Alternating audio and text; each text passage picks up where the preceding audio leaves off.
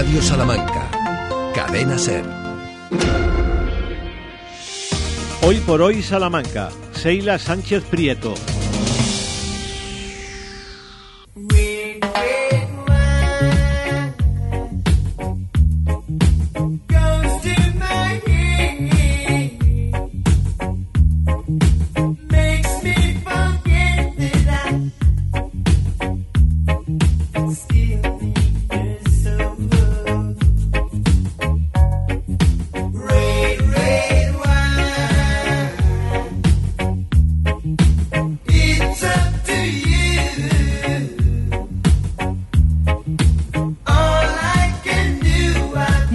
Días a todos. No vamos a lamentarnos más del calor y lo mal que hemos dormido, etcétera, etcétera. Vamos directamente al grano porque hoy les hemos preparado un programa con muchos temas y protagonistas que les van a sorprender. Les informaremos y entretendremos a partes iguales. Quédense con nosotros hasta las 2 de la tarde.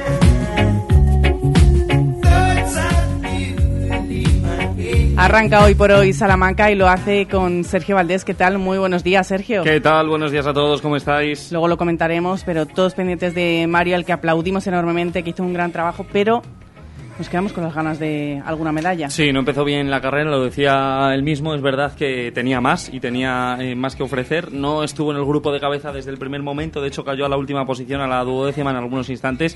Y al final, por eso, bueno, no pudo recortar luego la distancia con eh, un favorito Ingebrigtsen que se quedó sin la medalla de oro que arrebató el británico. Así que nada, no pudo ser, pero tenemos a un salmantino que es el sexto mejor del mundo en el 1500. No está nada mal. ¿eh? No está nada, nada mal, que luego hablaremos de ello. Santiago Juanes, ¿qué tal? Muy buenos días. ¿Lo pudiste ver? Días. ¿Eh? ¿Lo pudiste ver? No, no, no lo he visto. Es, a mí correr, me cansa mucho. Me cansa mucho ver correr y me cansa mucho correr. O sea, qué difícil es correr. A mí me convenció Sergio cuando me dijo, mira, son tres minutos, tres minutos y medio. Hombre, y sobre todo que es que tanto esfuerzo y tanta dedicación eh, en ese deporte, en un deporte individual. Que no está nada reconocido el atletismo. Ah, yo creo que sí. ¿Sí?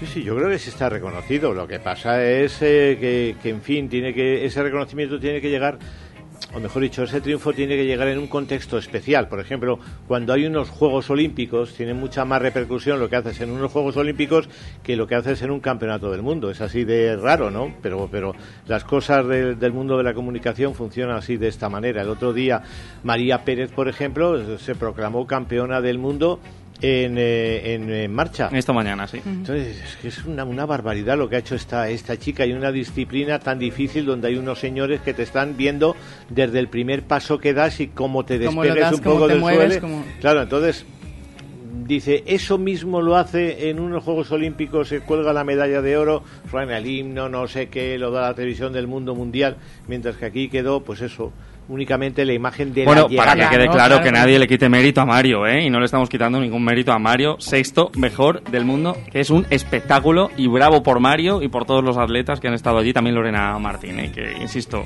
se lo merecen todo. Se lo merecen todo, todos los deportistas salmantinos y no sé yo si es de correr Ramón Vicente. ¿Qué tal? Muy buenas. Pues para mí me parece el deporte rey.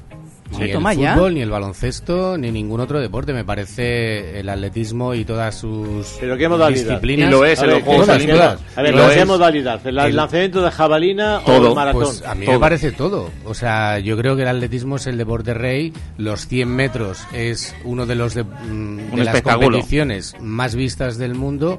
Y, y vamos, a mí me parece increíble que estén trabajando durante todo un año, durante todos los años para tres minutos, ¿no? Y y que se juegan todo y que deberíamos, como tú decías Santiago también, apreciar el trabajo que hay detrás durante tantos y tantos años, ¿no? De hecho, pensé yo que con este comentario de, de Sergio... ¿La has liado? No, claro, la, he liado, pero muchísimo, madre mía, estamos hablando del deporte. Dejadme saludar a David bueno, bueno. es algo personal para mí. David, ¿qué tal? Muy buenos Hola, días. ¿qué tal? Buenos días. Y ahora, en el tiempo del deporte, si queréis, seguimos continuando, pero por favor, vamos a arrancar con esta información del tiempo porque el calor, al final, nos guste o no, sigue siendo protagonista.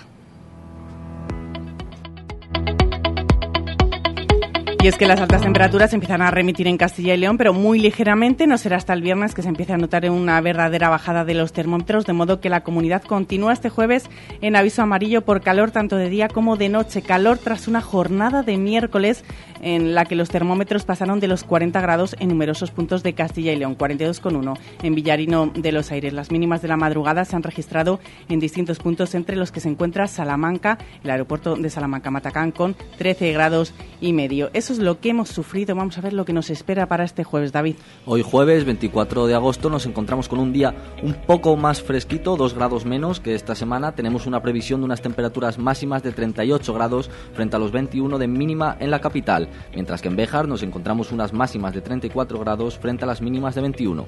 Ya no estamos en aviso naranja, pero se mantiene el aviso amarillo hasta las 21 horas de hoy. Recuerden hidratarse. Información del tráfico.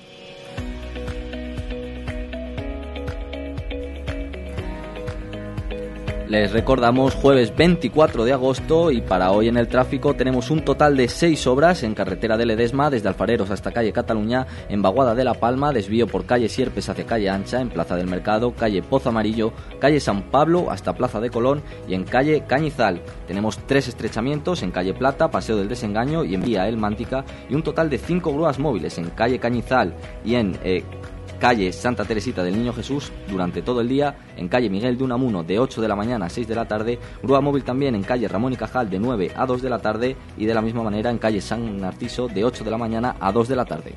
12 y 26, jueves 24 de agosto, esta es la actualidad del día. Los titulares en Hoy por Hoy Salamanca.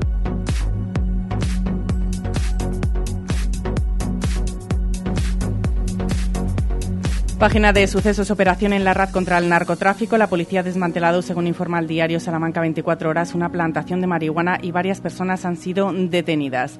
Y la Policía Nacional de Salamanca ha incautado dos katanas a un varón de 34 años. La actuación policial se inició tras recibir en dependencias de la Policía Nacional una llamada telefónica en la que se manifestó que se había cruzado en la vía pública un ciudadano con un varón que portaba una katana a la vez que profería gritos amenazantes. Inmediatamente se recibieron nuevas llamadas en las cuales los vecinos de la zona manifestaban, una zona centro de la ciudad, manifestaban que el mismo hombre se encontraba en un balcón de un bloque de viviendas y continuaba clamando gritos intimidatorios. Los funcionarios de la policía solicitaron al morador, acudieron allá a su vivienda, entrevistarse con él, les invitó a entrar en el domicilio, observando también tiradas en el suelo las dos katanas que la persona reconoció de su propiedad y espontáneamente manifestó haber bajado a la calle con las mismas porque había escuchado unas voces que así se lo ordenaban.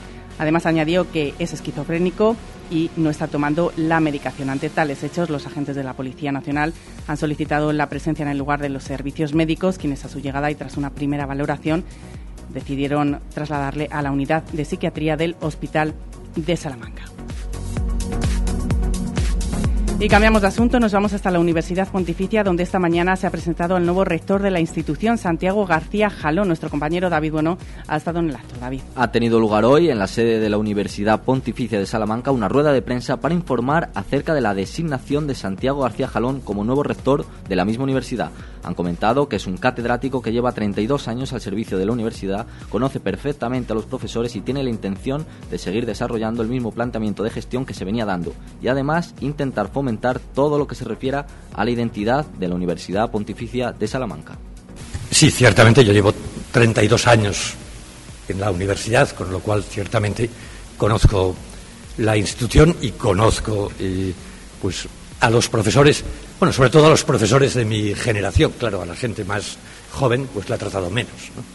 En primer lugar, eh, así como por, esbozar en líneas generales, bueno, yo querría eh, seguir desarrollando eh, el mismo planteamiento que ha estado vigente hasta ahora, en la medida en que es obligado por la ley. Las leyes de reforma universitaria nos obligan a todas las universidades y también a esta, por consiguiente.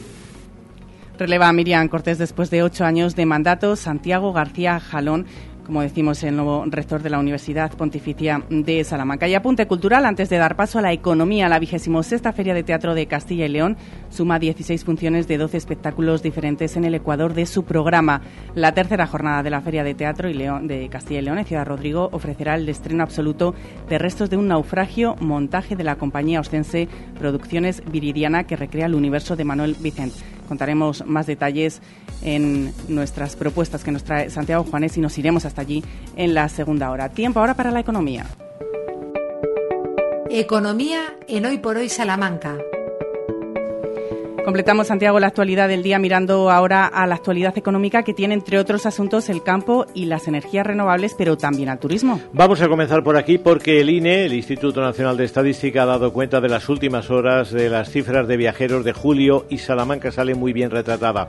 Ese mes, julio, Salamanca recibió a 69.208 viajeros que no llega a algunas cifras prepandémicas, pero es un espléndido dato. Un dato que debemos principalmente al visitante extranjero al incrementar un 10% su número en comparación a 2022 y batir un registro más de 29.200. Este incremento compensa la bajada del turismo nacional que sin embargo nos lleva a 2017 en número de visitantes con casi 40.000. También cayeron levemente las pernoctaciones. Los datos del INE revelan que 7 de cada 10 viajeros tuvieron como destino Salamanca capital y el resto la provincia, y que casi dos de cada diez viajeros que vinieron a Castilla y León eligieron Salamanca. Lo que parece claro para el sector es que regresamos a niveles prepandémicos, al menos a nivel general. Sobre este asunto recordamos que hay muy buenas perspectivas para septiembre y que agosto, pese al calor, puede estar siendo un buen mes de viajeros. Además, la Consejería de Agricultura, Ganadería y Desarrollo Rural a través del ITACIL ha publicado la licitación de las obras del proyecto de las obras de instalación de dos plantas solares de producción fotovoltaica en la estación de bombeo principal y estación de bombeo de la balsa de la comunidad regantes de la Armuña por un importe de licitación que supera los 7 millones de euros con un plazo de ejecución previsto de nueve meses. Vamos a ver ahora cuántas empresas se presentan. Es una buena noticia para los regantes y su economía y también es buena para el medio ambiente. Otro asunto con derivada económica tiene que ver con la ayuda a la dependencia desde el Ayuntamiento de Salamanca, que acaba de informar que ha incrementado la ayuda en el primer semestre del año, alcanzando ya las 6.700 personas, que son un 5% más que hace un año. El servicio más prestado es el de la teleasistencia, seguido de la ayuda a domicilio y el de la comida. Gracias, Santiago. Te esperamos en la segunda hora. A pesar de que hemos hecho una previa del deporte, ahora sí, 12 y 32, ampliamos la información deportiva con Sergio.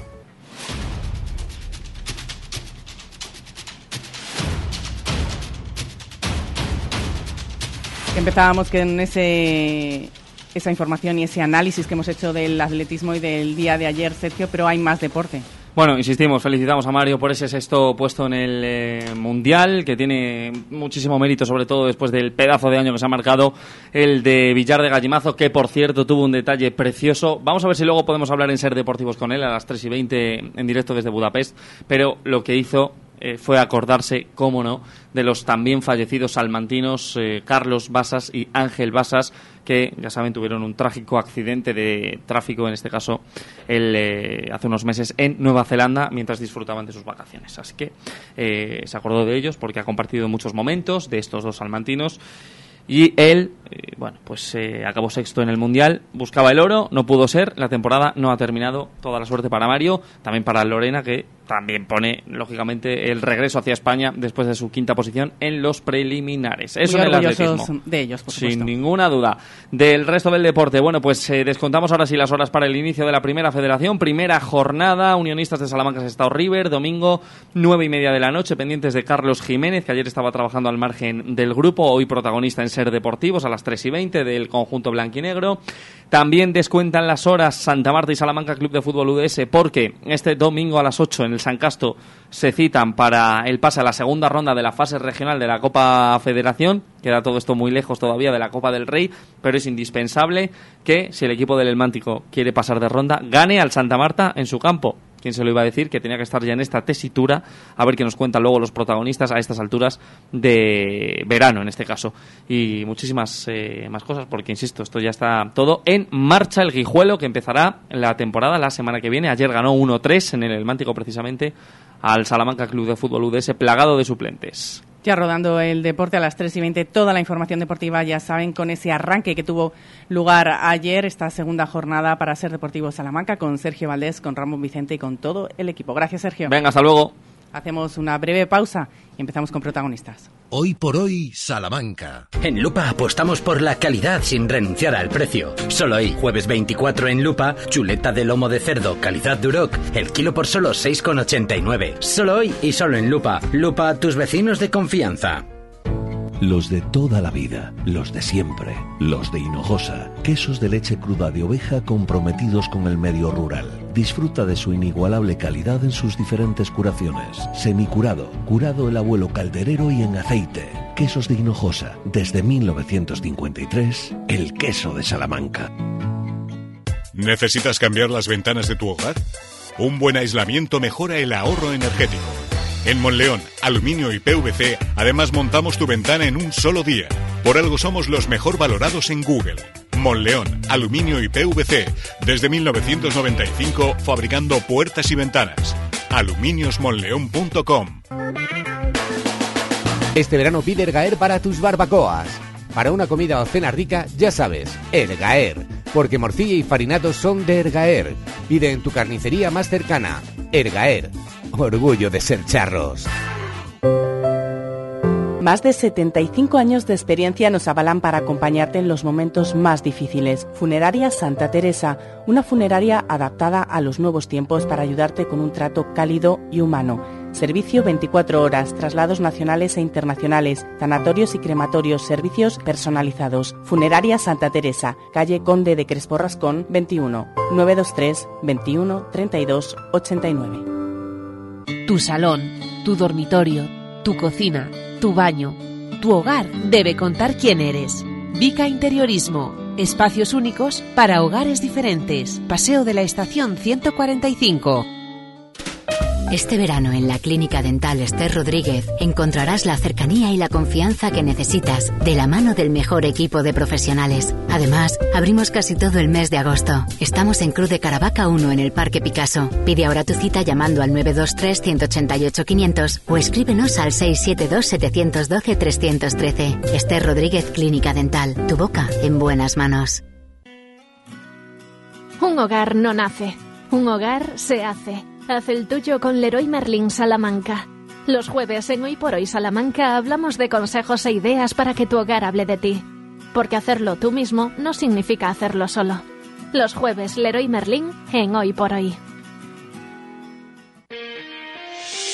Hoy por Hoy Salamanca. Seila Sánchez Prieto.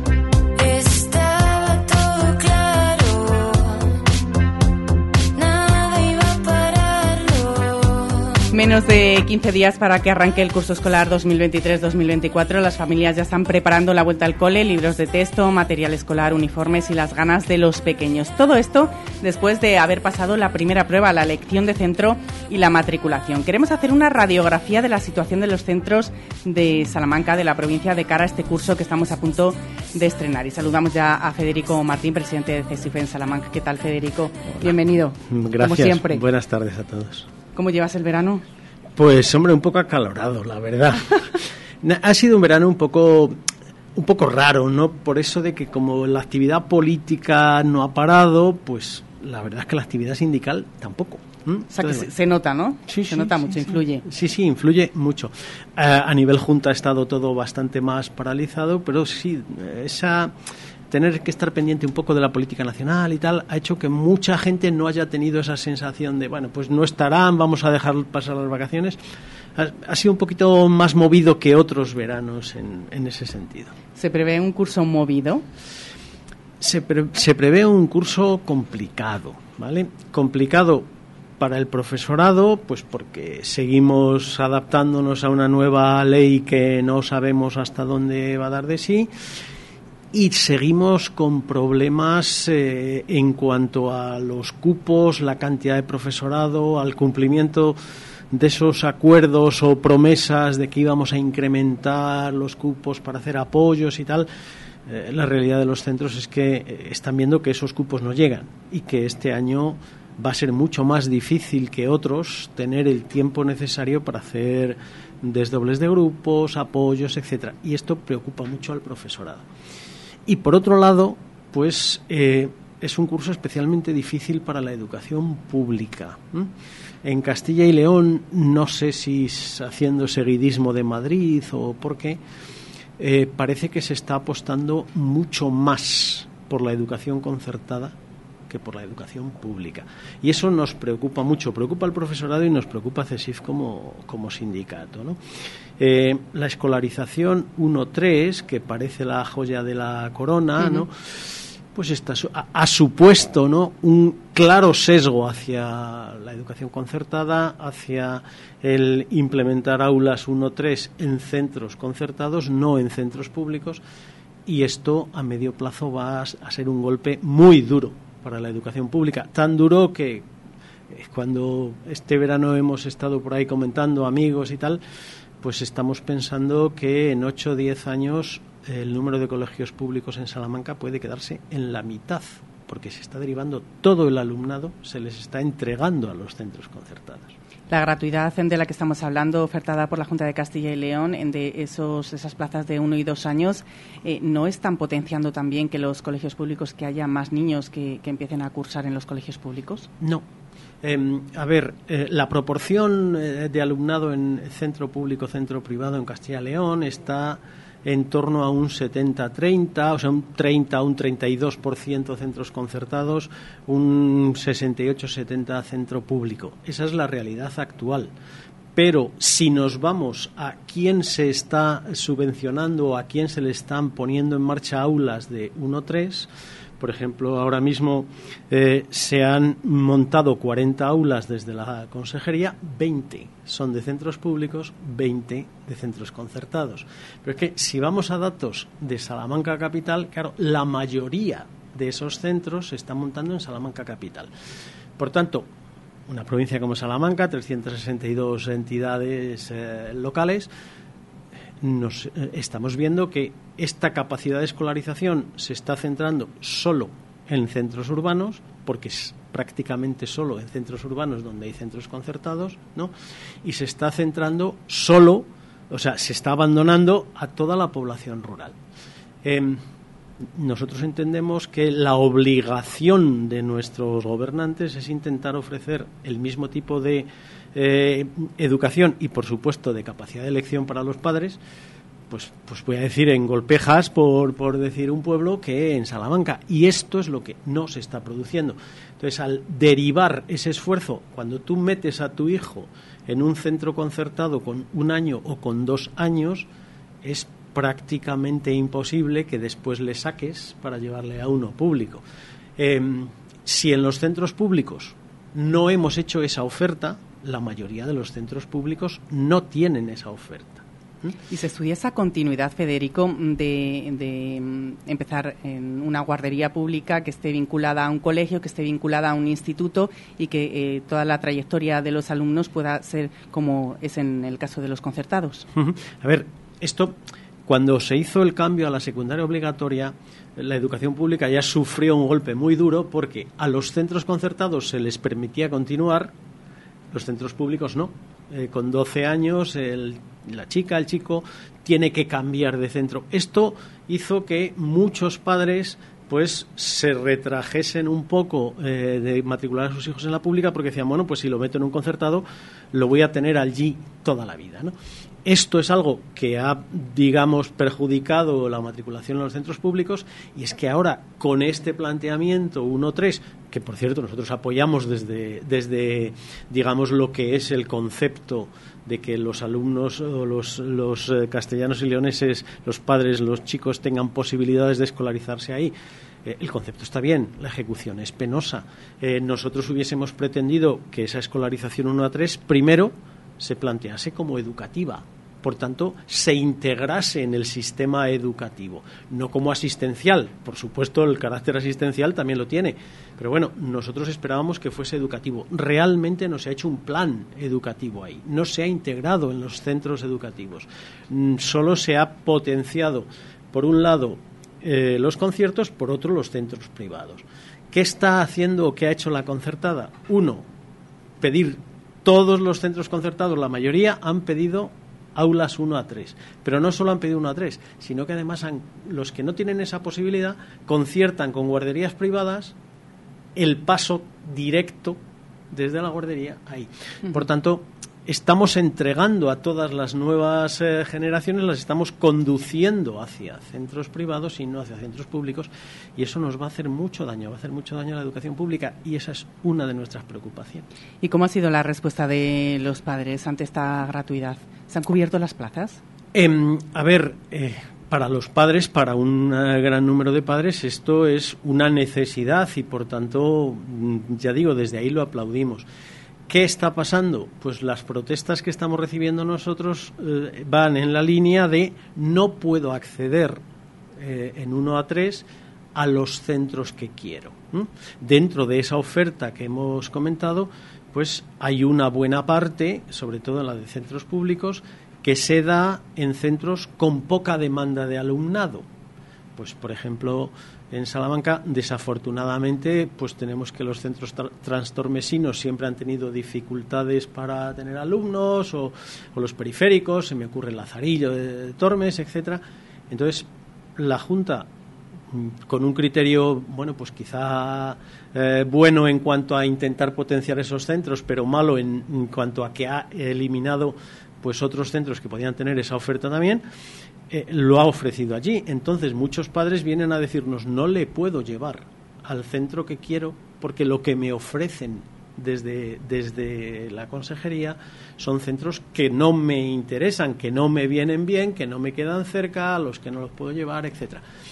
Por tanto, problemas de plazas como tal no hay, pero sí hay problemas de ubicación en algún caso incluso se han producido problemas de hermanos en centros diferentes que nos consta que la consejería ha hecho un esfuerzo por, por solucionar ¿no? y que están en esa vía, ¿no? pero que realmente la oferta no está donde está la demanda y la oferta está, digamos, muy dirigida hacia eh, centro concertado, centro urbano, no centro rural, no igualdad de oportunidades para todos y eso no es bueno. Hemos puesto sobre la mesa algunos eh, problemas. ¿Cuáles son las principales demandas eh, que se tiene de cara a este arranque del curso?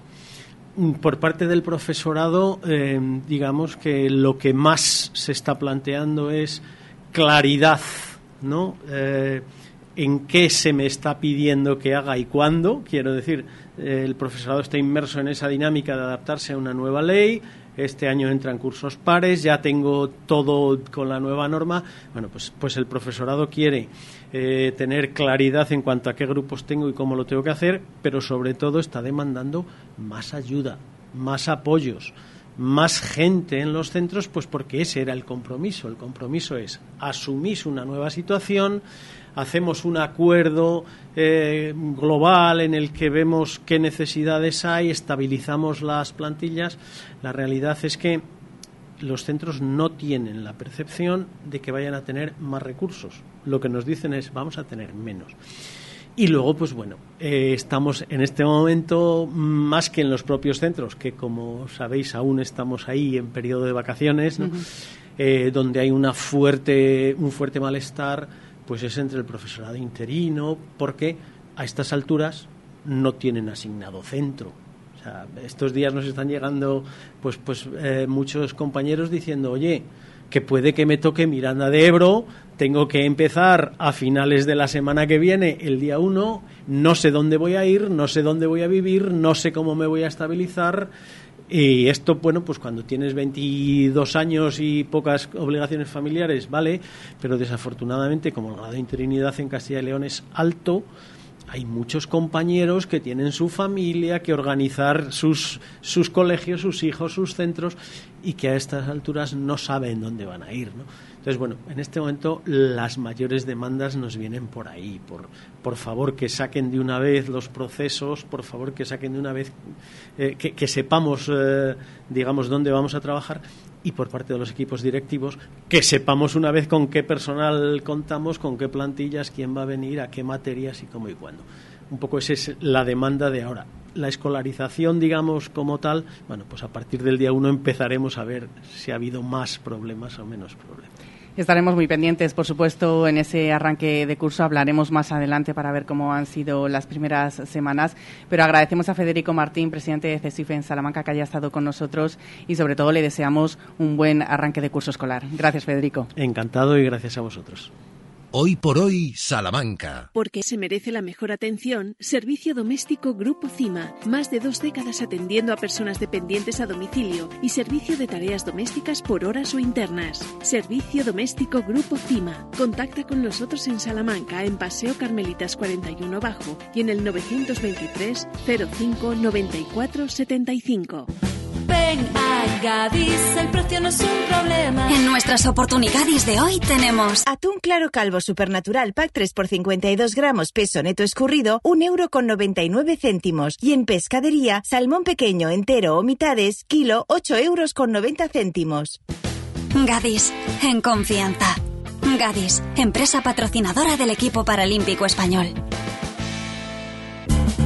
En Relax Solar, transformamos la energía solar en ahorro. Súmate al cambio y ahorra. Invierte en una instalación fotovoltaica con nuestra batería virtual. Te pagamos 15 céntimos el kilovatio que no consumas. Trabajamos con las mejores comercializadoras del mercado. Tramitamos las subvenciones vigentes. Financiamos tu instalación fotovoltaica. Instalamos en menos de 15 días. Relax Solar. En carretera Madrid número 3 Santa Marta de Tormes. O 923 690 130. El sol es para todos. Tu empresa de rentacar al lado de casa. Turismos, vehículos comerciales, motos y muchas más oportunidades de alquiler con Everty Rentacar y los mejores servicios de movilidad para nuestra ciudad. Y lo mejor de todo, vienes a Everty, alquilas y te vas con una sonrisa. Con la garantía de Nani Grupo Empresarial. En Carvajosa de la Sagrada, Salamanca. ¿Has probado kiwi miel? Dulce y natural, un estallido de sabor para todos tus sentidos. Kiwi miel protege tu sistema inmunológico, rico en vitamina C, mejora tus defensas, antioxidante, produce colágenos, fuente de potasio, de fibra. Pídelo en tu frutería habitual. Kiwi miel, una marca salmantina. Atención, kiwi miel, sabor y dulzor totalmente adictivo. La solución Ruano Monzón, fabricantes e instaladores de persianas, mosquiteras y estores de protección solar y decorativos desde hace más de 45 años. Olvídate de medir y del montaje. Pide presupuesto sin compromiso en el 923 23 3808 o calle Volta 56. La solución Persianas Ruano Monzón.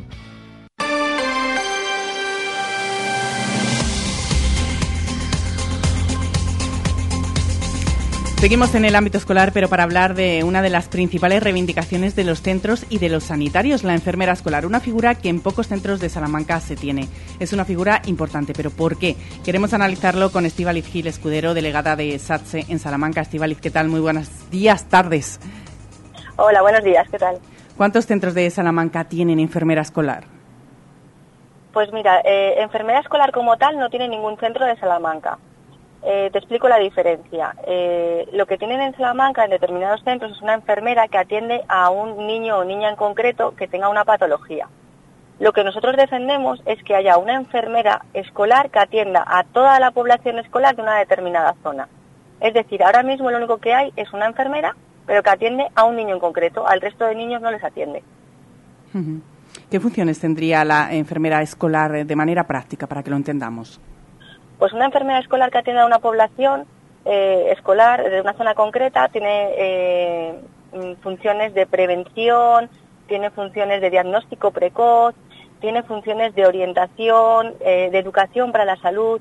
Sería muy importante una enfermedad en los centros también para, porque tenemos que tener en cuenta que el 30% de los accidentes en la infancia ocurren en, ocurren en un centro escolar. Entonces, para todos esos momentos en los que los profesores se ven un poco desbordados por la situación, puede haber una enfermera disponible en ese centro que atienda al niño o a la niña desde el minuto uno. Tenemos conocimiento de que algunos centros escolares concertados ofrecen el servicio mm, dando de una enfermera, dando la opción a las familias que quieran que lo paguen. ¿Por qué no es una opción que se tiene en la mayoría de, de los centros? Pues nosotros hemos hecho una recopilación de datos y eh, eh, poner una enfermera escolar aproximadamente en toda España, en los centros escolares, tendría un coste de 16 a 20 euros por habitante al año. Es mínimo ese coste. No entendemos por qué la administración pública no lo hace de forma pública a todos los centros escolares para que todos los niños, niñas y todas las familias y docentes tengamos esa posibilidad. Eh, el copago en los centros concertados obviamente no lo defendemos. Creemos que todo el mundo te- debe tener acceso a, la salud y debería ser gratuito para todos. ¿En qué punto está la negociación con la Administración? Bueno, la administración lo ve como un gasto más, no ve como eh, podemos reducir, realmente poniendo una enfermedad escolar se puede reducir el gasto. Habitual, ahora mismo nos estamos gastando en enfermedades crónicas en torno a 17 millones al año, cuando con una enfermedad escolar podríamos eh, educar a nuestros hijos o reforzar la educación de nuestros hijos en hábitos saludables y evitar esas enfermedades crónicas y por lo tanto reducir ese gasto. ¿Qué respuesta os dan cuando eh, lo planteáis ese, eh, con esos argumentos sobre la mesa? Bueno, pues sus respuestas son vagas, son que debería, eh, que tendría que haber unas 20.000 enfermeras más en toda España, que ahora mismo no hay profesionales, eh, que económicamente pues habría que reforzar otras cosas, pero tenemos que tener en cuenta que eh, lo que tenemos que potenciar es la prevención de las enfermedades para evitar luego gastar más dinero en, cui- en cuidar a esos pacientes y en tratar a esos pacientes. La negociación que estáis realizando, que planteáis ante la Administración, ¿es tanto para centros públicos y concertados? ¿Es en general?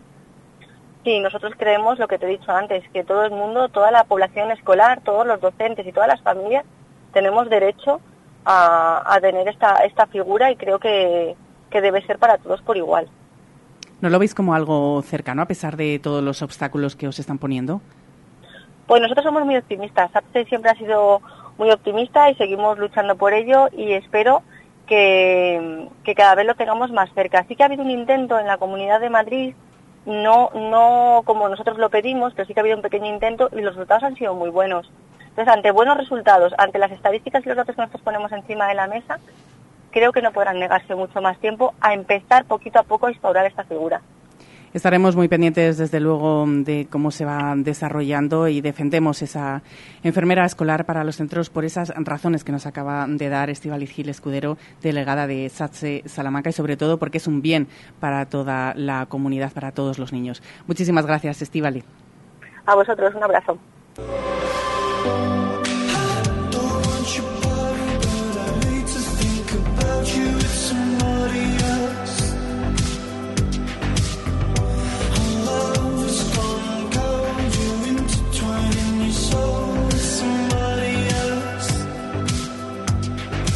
Y así con esta música que nos ha puesto Ramón Vicente de manera más relajada para que vayamos recuperando fuerzas, vamos a llegar a la una de la tarde. Le daremos paso a nuestros compañeros para conocer la información nacional e internacional. Volveremos en unos minutos con una segunda hora, David, que tiene mucha tela. Ya estamos a mitad de semana y para la segunda hora comenzamos con las canciones del verano del ayer y del hoy, seguido de historias y destinos Salamanca con Santiago Juanes. Tendremos con nosotros en el estudio a un especialista del Leroy Merlin que nos vendrá a contar cosas muy interesantes para el hogar y valoraremos también la importancia del turismo en Salamanca. ¿Por qué? Porque agosto ha sido un buen mes. Tenemos un 10% más en comparación a 2022 hay un claro incremento del turismo de extranjeros y 7 de cada 10 prefiere Salamanca capital. Hacemos una valoración, haremos una valoración en la segunda hora precisamente de esos datos tan positivos en, en Salamanca. Les esperamos ahora en nada, en unos minutos, así que por favor tomen un poquito de agua, algún refresco, refresquense y allá donde estén, no apaguen la radio, estén con nosotros porque les estaremos esperando. Así que aquí les esperamos. Hasta ahora. Baby,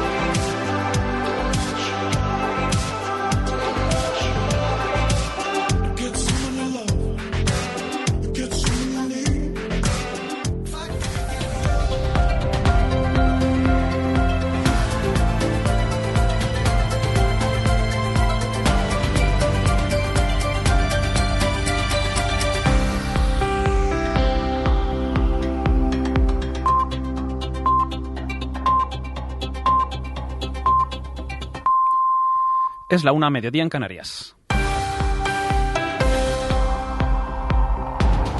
La justicia investiga si la muerte de una mujer en un accidente de tráfico el pasado mayo en Motril, en Granada, pudo tratarse de un homicidio. Según esta línea de investigación, la mujer podría viajar ya muerta en el vehículo, donde iba acompañada de su pareja, antes de sufrir el accidente. Radio Granada, Enrique Arbol.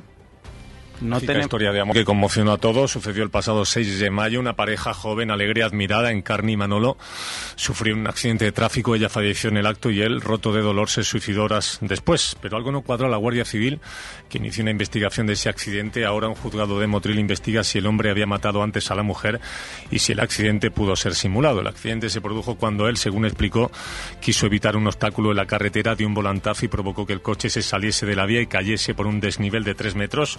La pieza clave que apunta al cambio radical de escenario es el resultado de la autopsia, que ha revelado que la mujer murió por asfixia estrangulada antes de que se produjese el accidente de coche. El hombre, también agente de la Guardia Civil, se suicidó poco después arrojándose desde el ático en su apartamento de la playa. Gracias, Enrique. Del exterior, Ucrania acaba de confirmar una operación militar que, según Kiev, ha permitido el desembarco de tropas ucranianas en la península de Crimea, que está bajo control ruso, Antonio Martín. Sí, una operación especial de desembarco coincidiendo además con el Día de la Independencia de Ucrania. Así lo acaba de confirmar en la televisión pública de ese país un representante de los servicios secretos ucranianos, Andriy Yusov. Ha dicho que la península de Crimea sigue ocupada, pero lo que es una realidad es que hoy ha vuelto a ondear allí la bandera ucraniana, confirmado. No ha dado muchos más detalles, más allá de que ha sido una operación con respaldo de la Armada, en la que no ha habido bajas por la parte ucraniana, pero sí ha llegado a haber un intercambio de disparos en suelo ya de Crimea. En paralelo, Rusia ha bombardeado la ciudad de Dnipro, ha dejado siete personas heridas y en los últimos minutos hay otra novedad de cara al futuro de la guerra. Noruega acaba de anunciar que se une a Dinamarca y a Países Bajos y enviará también aviones F-16 a Ucrania. En Canarias, el incendio que ha calcinado casi 15.000 hectáreas en Tenerife evoluciona favorablemente hacia su estabilización, aunque los técnicos han pedido prudencia ante la posibilidad de que las altas temperaturas reviven el fuego. El gobierno canario estudia permitir la vuelta a casa de las cerca de 300 personas que permanecen evacuadas en tres municipios de la isla. Fernando Clavijo es su presidente. Sabemos que se están habiendo pequeñas reactivaciones, pero en zonas ya quemadas, y en función de, de esa reunión de las 5 tomaremos la decisión de, por un lado, el realojo de las 300 personas que faltan, por otro lado, eh, la apertura de los accesos al TEDE y al parador y, por supuesto, si podemos hablar ya de estabilización o no. Más cosas. El Tribunal Supremo establece que el trabajo en residencias privadas también debe sumar como mérito en una oposición. El alto tribunal da la razón así a una fisioterapeuta que no pudo conseguir la plaza en residencia pública porque no le conmutaron sus años de actividad en centros privados. Informa Pedro Jiménez. El Supremo estima el recurso de una fisio que optó a una plaza en residencia pública en Extremadura, pero la Administración no tuvo en cuenta sus años trabajados en centros privados y concertados porque decía que no constituían una prestación sanitaria del Servicio Extremeño de Salud, sino una prestación asistencial a la dependencia. Ahora, Extremadura tendrá que valorar de nuevo la experiencia de la recurrente. Dice la sentencia que la clave no está en la titularidad de la residencia, sino en la actividad que allí se realice. Las unidades de asistencia sanitaria de residencia de mayores privadas, concluye, organizadas y adecuadamente dotadas con personal cualificado y medios, cabe entenderlas integradas en el sistema sanitario. Tiempo ya para la información del deporte. José Antonio Duro, buenas tardes. Hola, ¿qué tal? Muy buenas. Con dos focos que ocupan principalmente la mañana deportiva de este jueves. El primero lo tenemos en los Mundiales de Atletismo de Budapest, con históricas medallas de oro para María Pérez y de Álvaro Martín en los 35 kilómetros marcha. El segundo que nos lleva a menos de 24 horas a esa asamblea que mañana ha convocado la Federación Española de Fútbol, todo con el nombre propio de Luis Rubiales, el presidente, y en esta mañana en la que ya tenemos a una federación, en este caso autonómica, que Antón Meana ya ha dicho que mañana no va a estar presente. Antón, muy buenas. Así es, Duro. Buenas tardes. La Federación Vasca anuncia que no estará mañana en la Asamblea General porque la gravedad de los hechos ocurridos es muy importante y por la gestión posterior de la Federación. Es la primera federación que se posiciona y lo hace en contra. Y según están confirmando asambleístas sueltos a la cadena SER, ellos tampoco estarán mañana en las Rozas. Antes de la famosa Asamblea, Rubiales ha convocado una reunión con los presidentes de las territoriales mañana a las diez y media. Es un gesto que no es extraordinario, pero que sí tiene importancia. Por cierto, a la pregunta directa de si Rubiales puede anunciar mañana su dimisión, la Federación responde sin comentarios.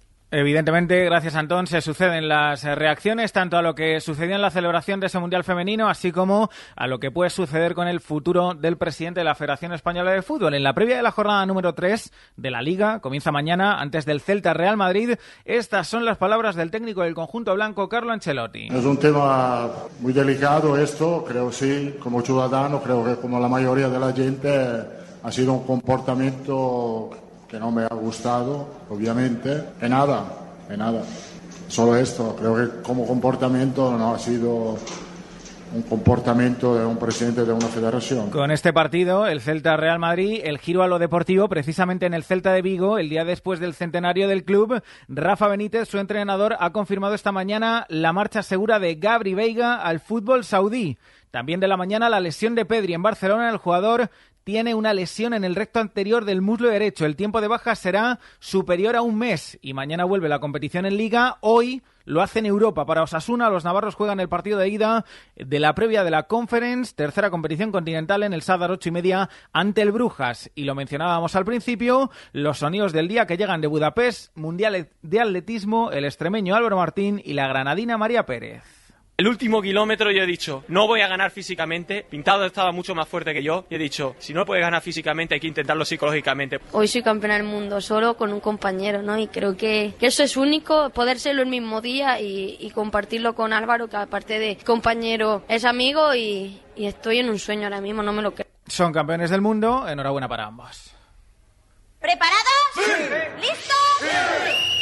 ¿Qué es para ti triunfar?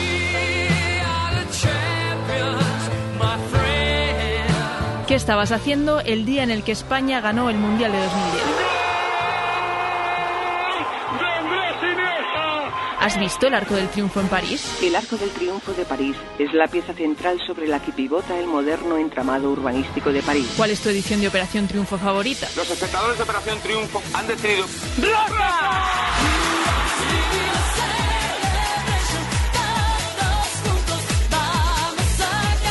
Ya puedes dejarnos tus mensajes de voz en el WhatsApp del programa. El 681-016731. Esta noche hacemos el Faro triunfar en la SER.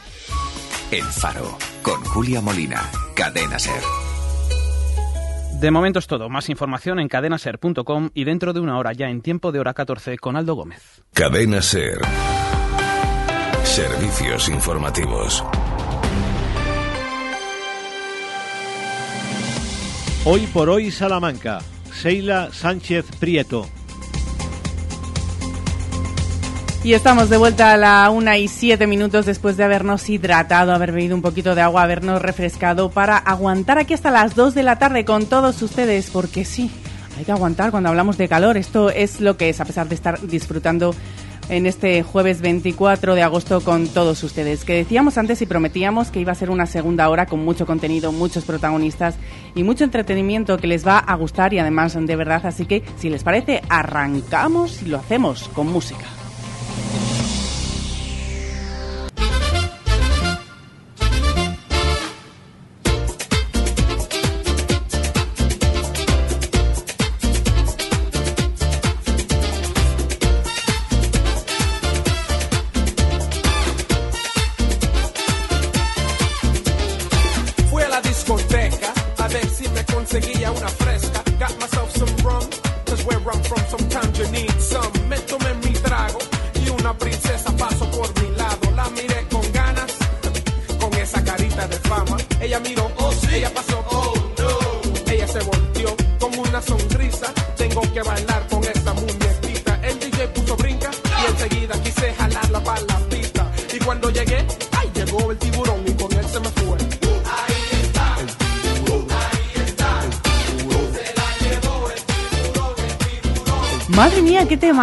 Bueno, bueno, es que yo esta mañana cuando la estaba escuchando, que hace muchísimo saludar, tiempo. Ramón, perdóneme usted. Buenas tardes de nuevo. Estaba alucinando, ¿no? Porque bueno, todos nos acordamos de esta canción, todos la tenemos en la mente, ha sido canción del verano, en este caso del verano del 93 y viendo el vídeo estaba alucinado, ¿no? Y, escuchando las, las primeras, ¿no? Eh, no sé qué, que si me encontré una fresca, me encontré a otra chica, no tiene desperdicio la canción y el título de la canción también es un poco, pues bueno, absurdo y surrealista, ¿no? Ese tiburón. Proyecto 1 se llamaba el grupo que consiguió que bailáramos y cantáramos a ese ritmo dominicano desde Estados Unidos. Eh, ellos vivían en Estados Unidos, pero con ese ritmo de música merengue, de house, electro latino, reggaetón. Sí, es una mezcla, ¿no? Una mezcla de todo, ¿no? Así es que. Mm. Pero bueno, consiguió un gran éxito y que sonará en prácticamente todo el mundo. ¿Y Proyecto 1 qué ha sido de ellos? Pues se quedaron en ese Proyecto 1. Ah, sí. no hubo más proyectos.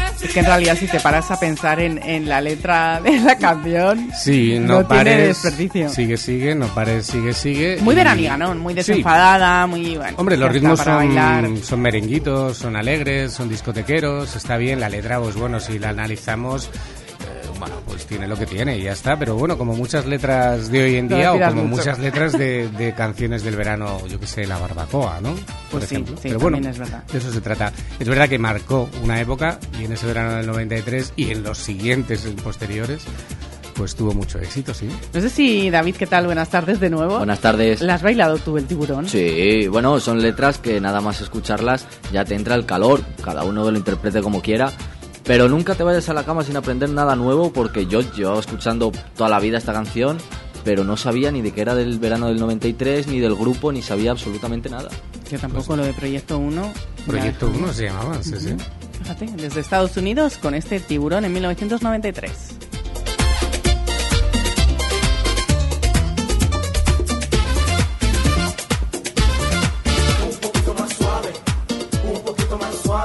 En este punto que a todos nos hacían bajar, ¿no? Que tenías que bajar así, casi en cunclillas, eh, el DJ. Qué divertido era un antes, poquito, ¿verdad? Esperaba un poquito. Te animaban un poco a hacer una coreografía. Y luego ya todo, venga, ah, todos venga arriba, todos arriba. un poquito más duro, un poquito más duro, un poquito más duro, un poquito más duro,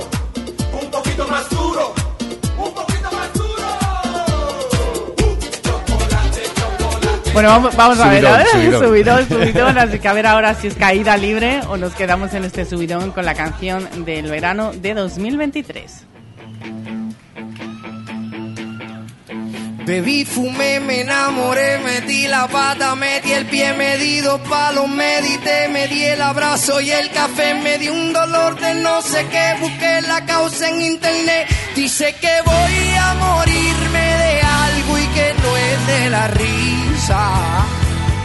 Cuando me vaya que no me llore, compren vino, no quiero flores, con lo que he caminado a mí no me han contado, yo me merezco la sieta.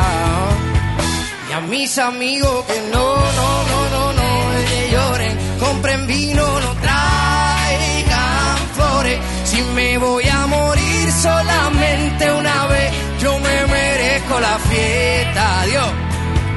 Yo me merezco la fiesta. ¿Qué fiesta es esta? Qué fiesta. Bueno, aquí he hecho un poquito de trampa, ¿vale? Para que lo sepan los oyentes, porque este disco, esta canción, La Fiesta, salió hace un año, ¿no?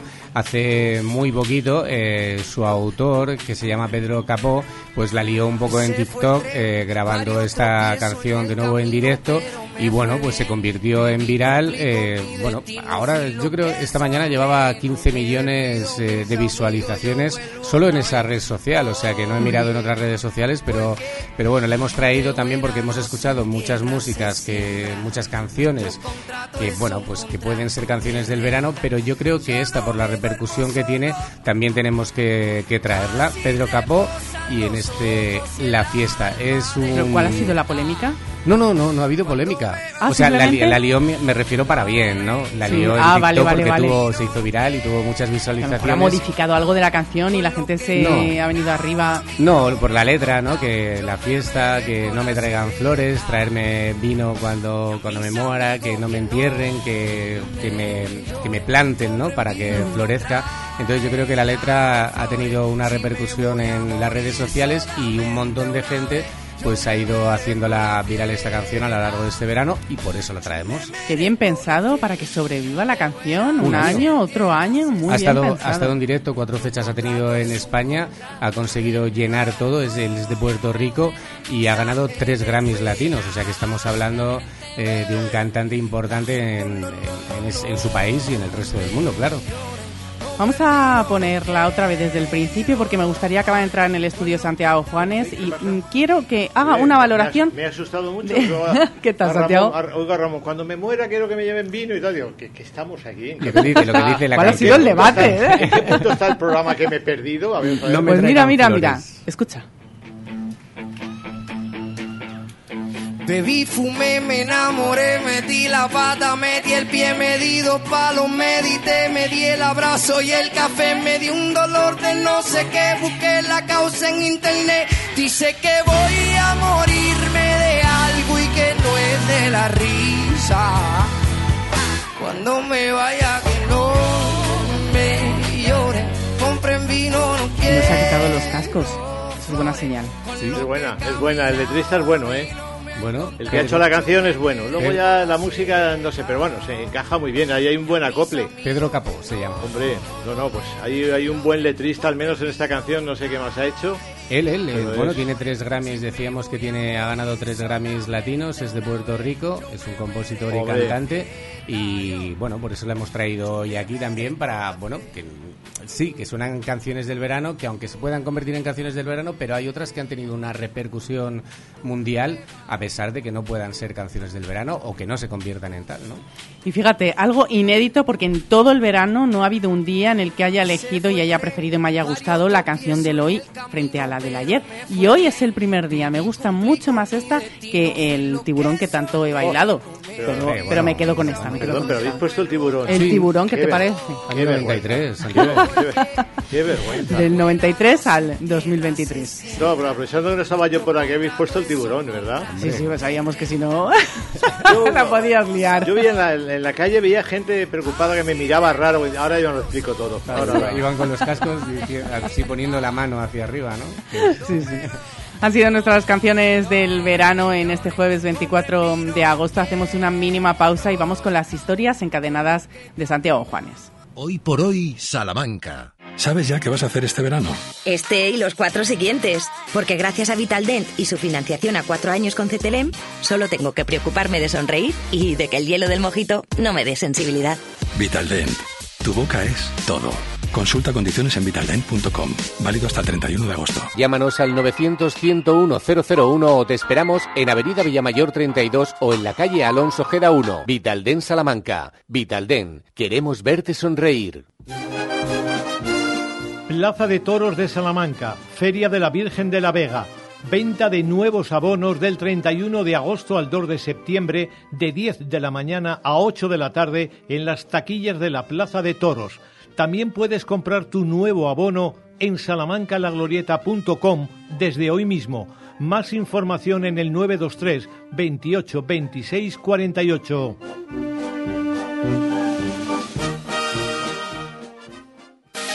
El Ayuntamiento de Salamanca y la bioincubadora Avioinnova te invitan al mayor evento para startup y emprendedores. Conecta con inversores de todo el mundo. Startup Olé 23 Salamanca, del 4 al 7 de septiembre. Regístrate gratis en www.startupolé.eu. Hoy por hoy Salamanca, Seila Sánchez Prieto.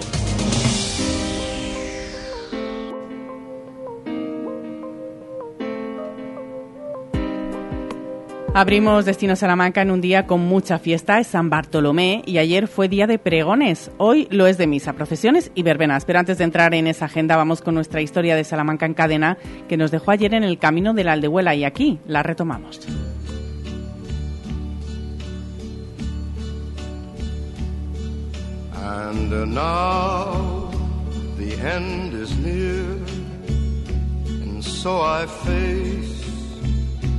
The final curtain.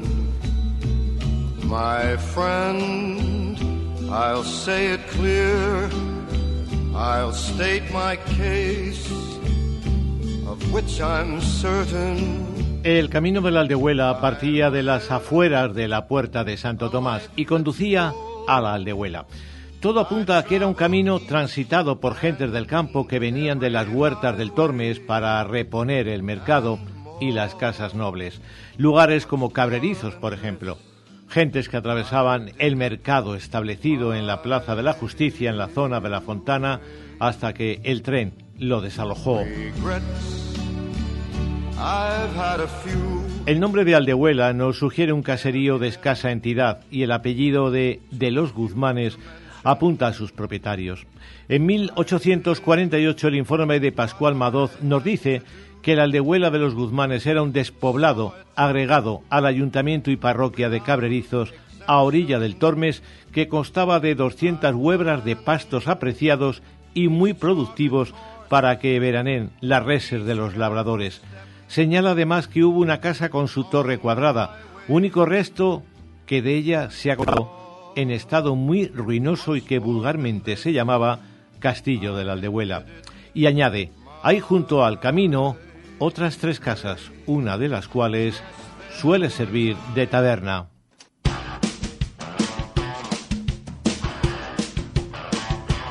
Era la Aldehuela en el siglo XIX un espacio de ocio para los salmantinos y especialmente en alguna festividad como San Juan o San Pedro, pero también cuando llegaba el lunes de aguas.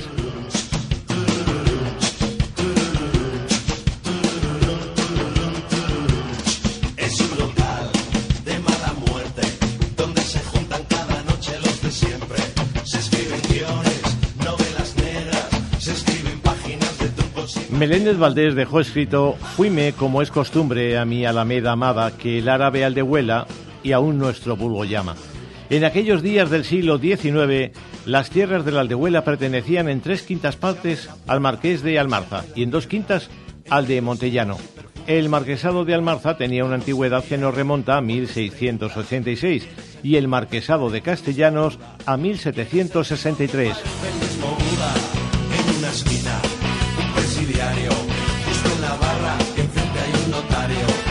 Con una viuda, pareja con la amiga de la viuda, pareja con la de la viuda. Todo cambió durante la alcaldía de Miguel Iscarpeira, que adquirió al de Cabrerizos la Aldehuela, lo que permitió al ayuntamiento salmantino intentar en los años 80 establecer allí una zona de baño, la playa de la Aldehuela.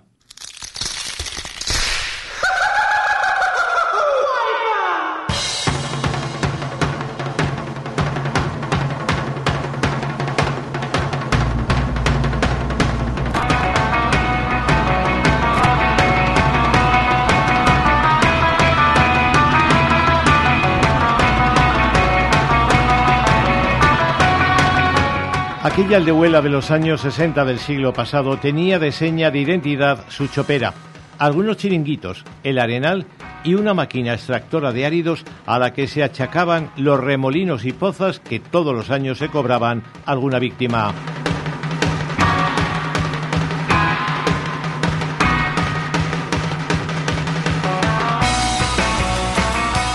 Aquella aldehuela de baños veraniegos cambió de orientación cuando en los años 80 se emplaza en ella la ciudad deportiva.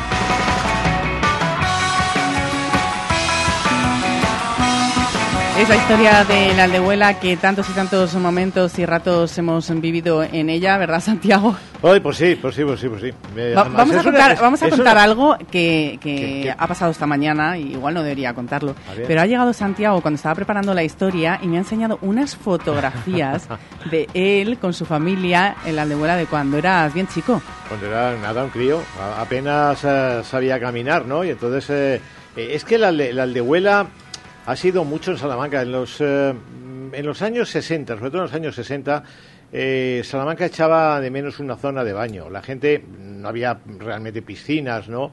y la gente aprovechaba el río. ¿Dónde se bañaba la gente en ese momento?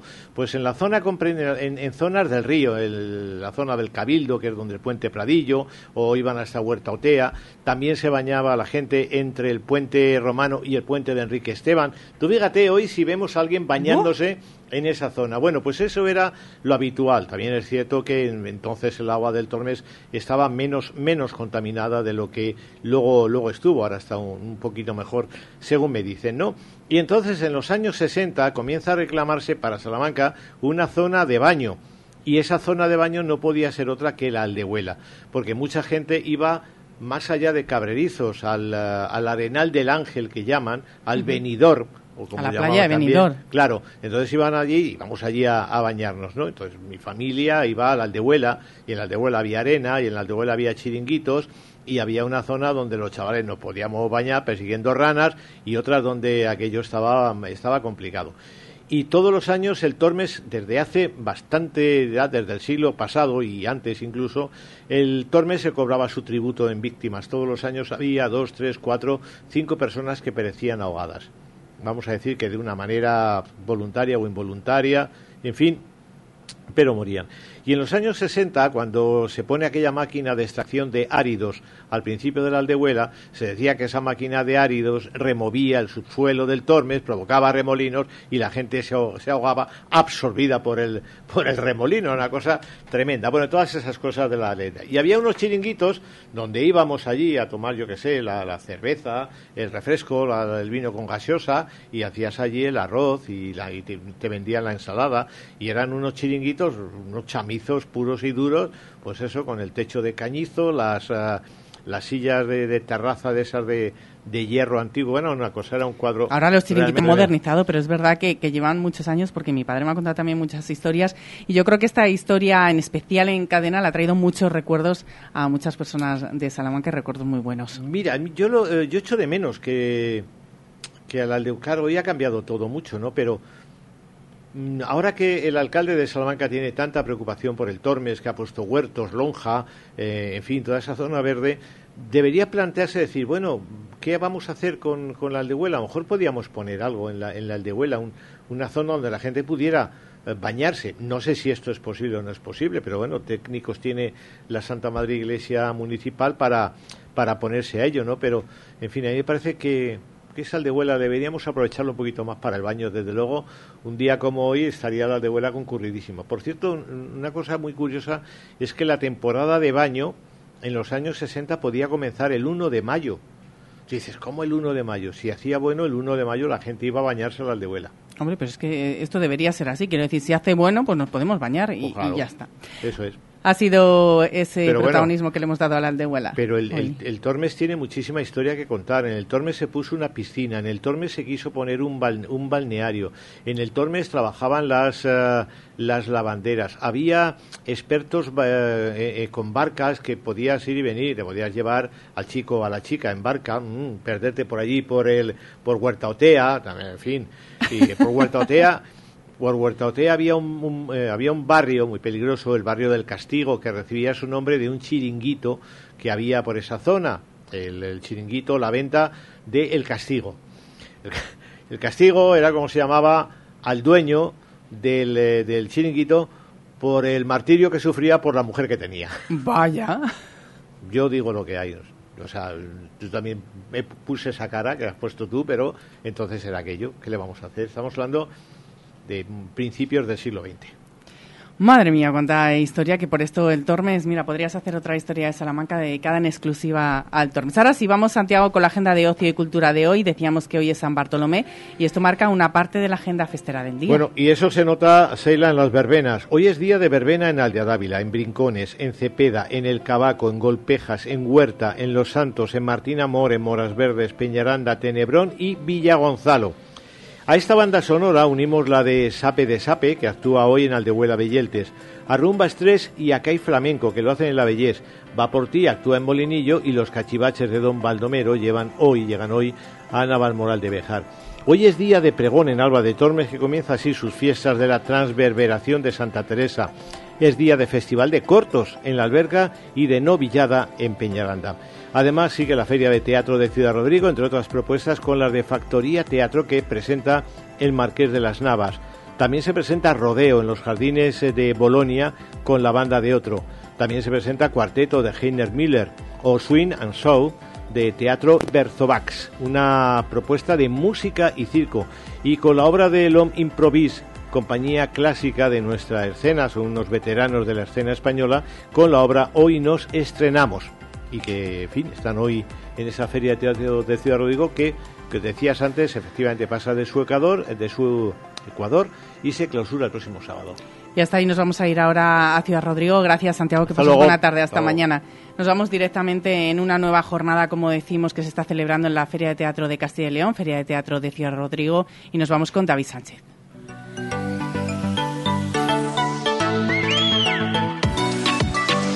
Tercer día de feria y el ritmo no cesa en Ciudad Rodrigo, compañeros. Al contrario, con el paso de las actuaciones y eventos, la cita teatral adquiere cada vez más velocidad y va creciendo en sensaciones.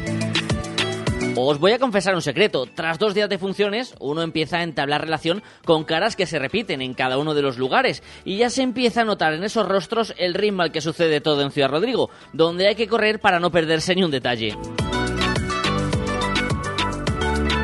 Pero en esta mañana de jueves nos tomamos un pequeño respiro y nos hemos querido reconciliar con nuestro niño interior haciendo parada en Divierteatro, el programa que ofrece la feria para que los niños y niñas empiecen a dar sus primeros pasos como espectadores y participantes de este huracán teatral que sacude Mirobriga.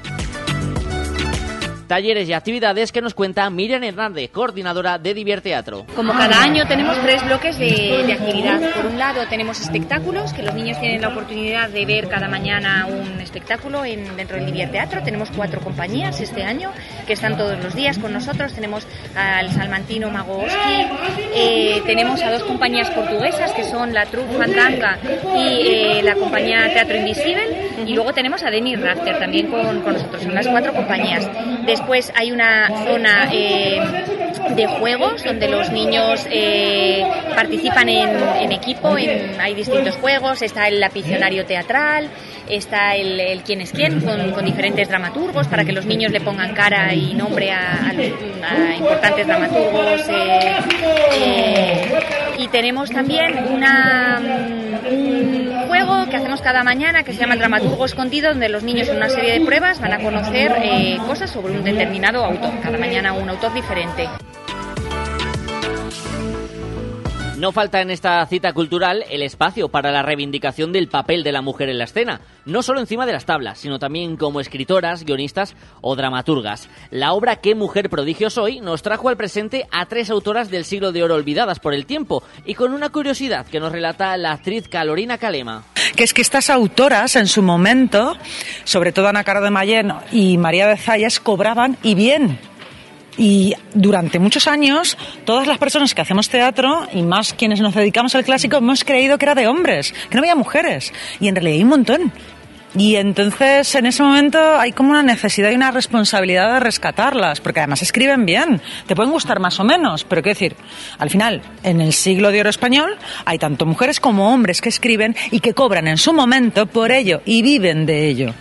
O sea, además de otras problemáticas que, como comentaste, pues efectivamente nos tocan un poco de cerca, ¿no? Como que parece que el tiempo no haya pasado o depende del momento. A veces estamos un poco hacia atrás y otras logramos avanzar. Y de la agenda de este jueves, compañeros, nos quedamos con dos espectáculos que tienen lugar en las calles de Mirobriga. Por un lado, a las 8, la banda de Otto con rodeo en los jardines de Bolonia, donde vamos a trasladarnos a un peculiar oeste americano. Y a partir de las diez y media de la noche, espectáculo itinerante que saldrá de la plaza del Castillo de Ciudad Rodrigo, que lleva por título Swing and Shout. Un curioso vehículo en el cual la música va a ser protagonista en miles de formas.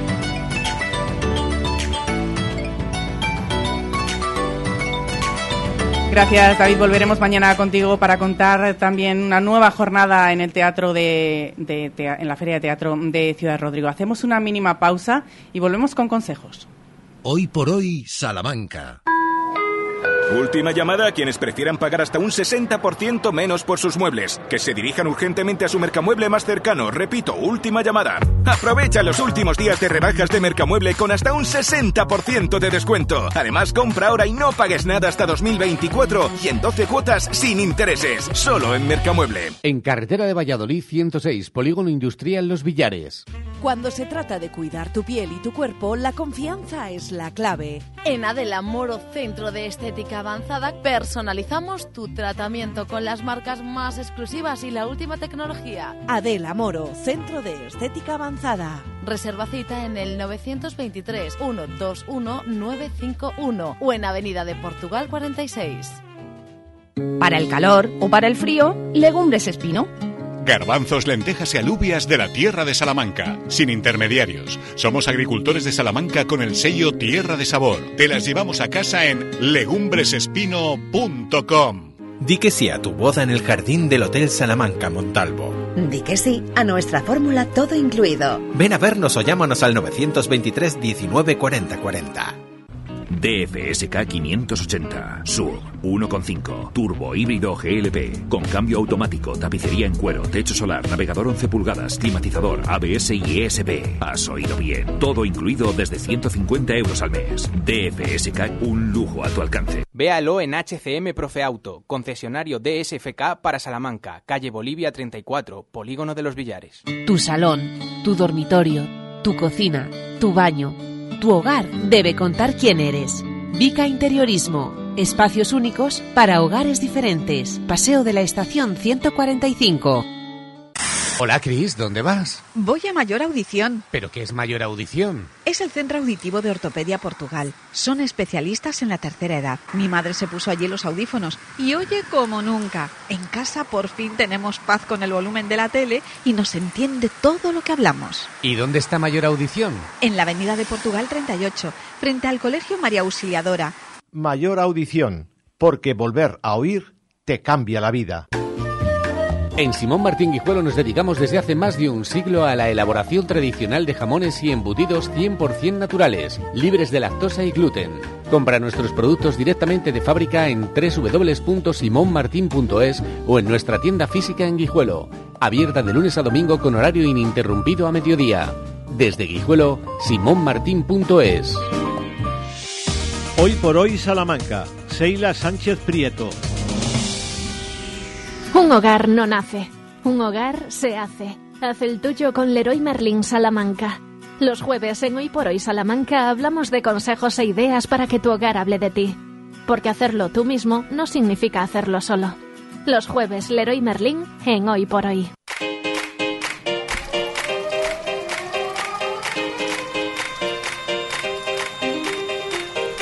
Retomamos esta semana el espacio Olero y Merlini. Lo hacemos con Jorge Gómez, que ya está aquí con nosotros en el estudio central de Radio Salamanca a las 13 y 37 minutos, que es responsable del departamento PRO del Leroy Merlin Salamanca. ¿Qué tal, Jorge? Muy buenas días, tardes. Buenas tardes. Bueno, es que eso es que no has comido nada, ¿no? De momento no. Pues entonces, buenos días, Jorge. Buenos días. ¿Puedes explicarnos en qué consiste el departamento PRO del Leroy Merlin? Porque esta mañana, cuando nos decían de lo que íbamos a hablar, nos ha sorprendido a todos. Así que, por favor, cuéntanos en qué consiste.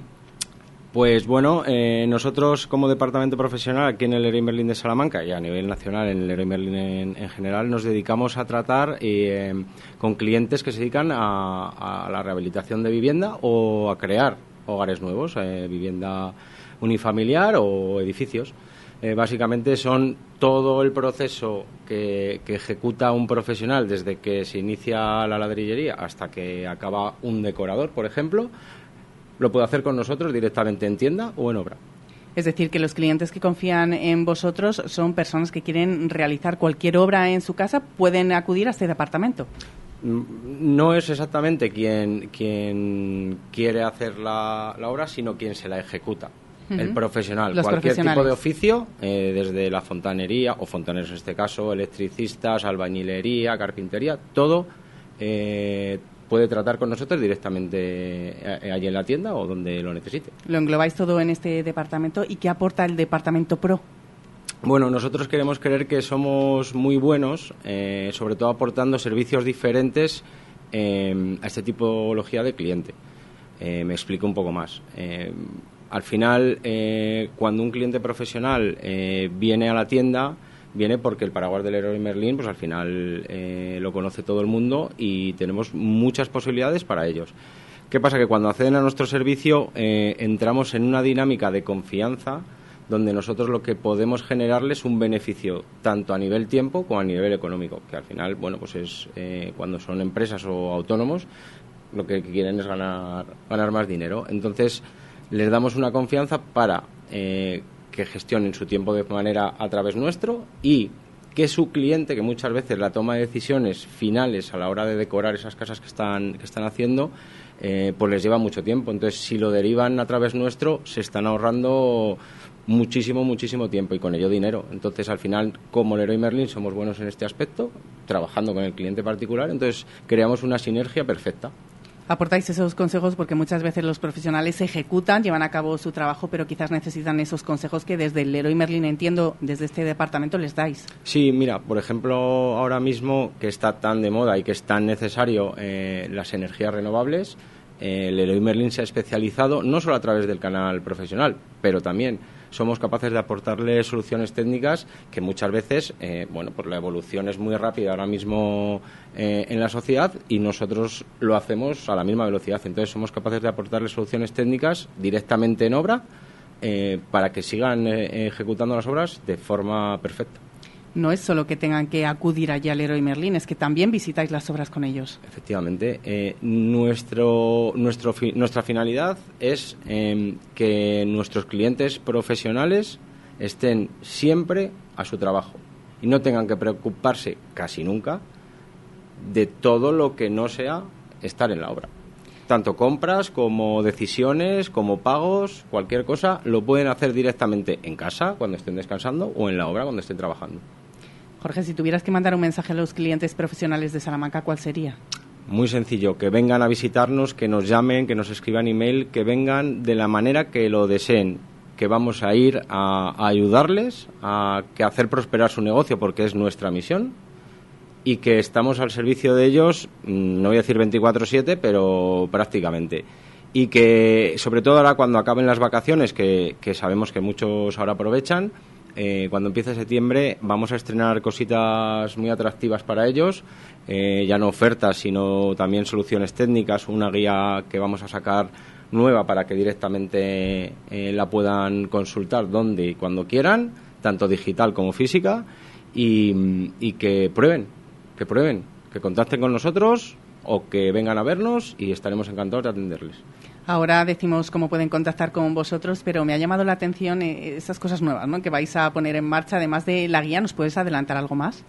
Bueno, eh, pues eh, acabamos de recibir la buena noticia que tenemos una nueva solución técnica muy, muy, muy moderna para aplicar en obra nueva, que aquí en Salamanca está muy de moda el tema vivienda unifamiliar o también llamada chalet y que está siendo un éxito a nivel internacional y que vamos a importar aquí a, al Leroy Merlin España y en concreto a nivel de Salamanca. ¿Y en qué consiste? Pues eh, al final la climatización de las obras, eh, que es tan importante cuando llega, sobre todo aquí en Salamanca, cuando llega el, el invierno y cuando llega el verano también, que está muy de moda el tema de la aerotermia. ¿Vale? Pues la han implementado y ya estamos poniendo recuperadores de calor para que no se tenga ni siquiera que ventilar la casa. Aunque por salud hay que hacerlo, pero ni siquiera haría falta ya. Entonces, em, ya te digo, septiembre viene cargadito de novedades y que vengan, por favor, que lo van a agradecer. ¿Cómo pueden contactar estos profesionales con vosotros? Pues como te he dicho, en la tienda si tienen que pasar a hacer algo en concreto para aprovechar, a través del email profesionales.salamanca.es y a través de varios teléfonos que tenemos, que te dejo uno muy rápido, el 658-945900 y cuando quieran. A través de teléfono, de mail, de manera presencial, lo ponéis muy fácil. Exactamente. ¿Cuál es el secreto? Porque, claro, ustedes eh, no están viendo a Jorge, pero eh, de verdad que cuando habla de su trabajo se le ve que disfruta. ¿Con el cuál es el secreto? Bueno, eh, al final eh, muchas veces estamos pensando en que solo estamos para vender, pero al final es bonito eh, ayudar a gente a que prospere, tanto a nivel personal como a nivel económico. Entonces, bueno, al final nuestro trabajo eh, está siendo eh, llevar esta relación mucho más de lo laboral, incluso a veces a lo personal, porque al final pasas mucho tiempo con los clientes. ¿Veis el final de la obra? Quiero decir, porque nos decías que visitabais las obras con los profesionales, pero ¿se ve el resultado final? Sí, porque tenemos la suerte de en Leroy Merlin dan un servicio muy importante que, que incluso ellos no están acostumbrados a recibir, que es el servicio de decorador. Entonces, muchas veces cuando iniciamos la obra con, con nuestros clientes, em, solo vemos el basto, como tú dices, el ladrillo, el yeso. Bueno, pues nosotros somos capaces de poner ese ladrillo, ese yeso, pero cuando entra a vivir em, la persona que ocupa la casa, em, podemos también hacer el servicio de decorador con alfombras, estores, etcétera, etcétera. Entonces vemos todo el proceso y disfrutamos del final es fundamental a la hora de hacer una obra confiar en profesionales y además que estos profesionales uno sepa que confía en profesionales a mayores que les van a dar soluciones para todo, como es el caso del Leroy Merlin. Se avanza mucho en, este departamento, está un poco a expensas de lo que llegue. Eh. No, no, no, no. Nosotros eh, es una misión tan concreta que estamos siempre. Eh, muy proactivamente no a lo que nos demanden, sino a que no nos lo tengan que demandar adelantarnos a sus necesidades para que ahorren ese tiempo que te decía al principio. Es súper importante estar muy atento, porque es donde realmente ellos, aparte de todas las marcas, eh, mm, primeras marcas que trabajamos, que eso es súper importante a la hora de hacer las, las obras, no confiar en cualquier cosa, eh, damos una garantía y damos este servicio, que es gratuito. Ya lo han escuchado, es el Departamento Pro del Héroe Merlín y ha estado con nosotros Jorge Gómez, responsable de este departamento, al que agradecemos que haya estado con nosotros. Gracias Muchísimas gracias. Hacemos una pausa y vamos con un protagonista y con una muy, muy buena noticia. Hoy por hoy, Salamanca. ¿Buscas una persona que te ayude con las tareas del hogar? Confía en Servicios Domésticos Grupo CIMA, con más de dos décadas de experiencia. Contacta con nosotros para servicio por horas o internas. Servicios Domésticos Grupo CIMA, en Salamanca, en Paseo Carmelitas 41 Bajo, 923 05 94 75. Anda, ¿ya te vas de vacaciones? Sí, en un rato nos vamos, pero antes nos vamos todos a donar sangre. ¿A donar sangre? ¿Ahora en verano? Sí, siempre es necesaria, pero ahora en verano más. Yo soy donante desde hace muchos años y mi marido desde el año pasado. Y ahora va a donar por primera vez mi hijo, que ha cumplido el mes pasado 18 años. ¿Y qué hace falta para donar sangre? Tener 18 años, estar bien de salud y llevar el DNI. Bueno, y tener 15 minutos libres. Pues si no os importa, me voy con vosotros. Ahora en verano, tu sangre también es necesaria. Antes de irte de vacaciones, dona sangre. Donantes de sangre de Salamanca. Con Nani Grupo Empresarial, tu concesionario oficial Citroën al lado de casa. Grandes oportunidades de compra y los mejores servicios de movilidad para nuestra ciudad en tu concesionario oficial Citroën. Con la garantía de Nani Grupo Empresarial. Carvajosa de la Sagrada, Salamanca. Hoy por hoy Salamanca. Seila Sánchez Prieto. You know I love you at your worst. Be right beside you when it hurts. Don't you know I would die for you? The least that you deserve. You know I'll always put you first.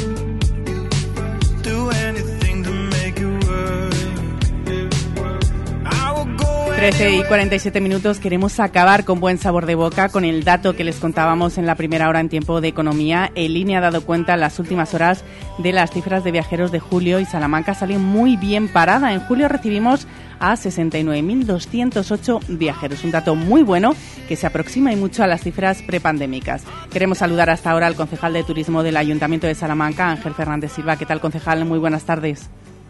Hola, muy buenas tardes. ¿Qué valoración hace de esta cifra? Bueno, estamos satisfechos. Es muy importante tanto el nivel de viajeros como el nivel de pernoctaciones. Incluso hemos batido récord en los viajeros extranjeros de toda la serie histórica del mes de julio y efectivamente recuperamos también eh, niveles prepandemia, tanto en viajeros como en pernoctaciones, lo cual pues es muy importante para la economía de la ciudad y consolida pues la tendencia positiva de los últimos años con el lógico bache de la pandemia. Por lo tanto, bueno, la estrategia turística, el aumento de espacios patrimoniales, eh, creemos que es adecuada y queremos seguir en esa línea.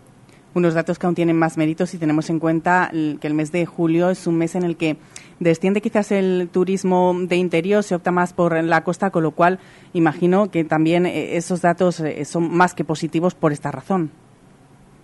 Sí, por supuesto, es cierto que bueno, el clima no ayuda normalmente en Salamanca en estos meses y entendemos que haya pues bueno visitantes que opten por otras zonas eh, de playa etcétera pero por eso mismo entendemos que también la oferta que podemos ofrecer en Salamanca es positiva. Los programas tanto culturales como turísticos está claro que funcionan y hay turismo de interior donde somos líderes en Castilla y León en, este turismo de interior donde seguimos destacando y estamos por ello satisfechos y también eh, queremos seguir en esta línea de aumentar eh, las opciones para el visitante para que tenga la sensación de que en nuestra ciudad eh, hay mucho más por visitar y mucho más de lo que disfrutar para que eh, cada vez no solo venga más gente, sino a la vez pernocten más, que eso es lo que ayuda a nuestra economía.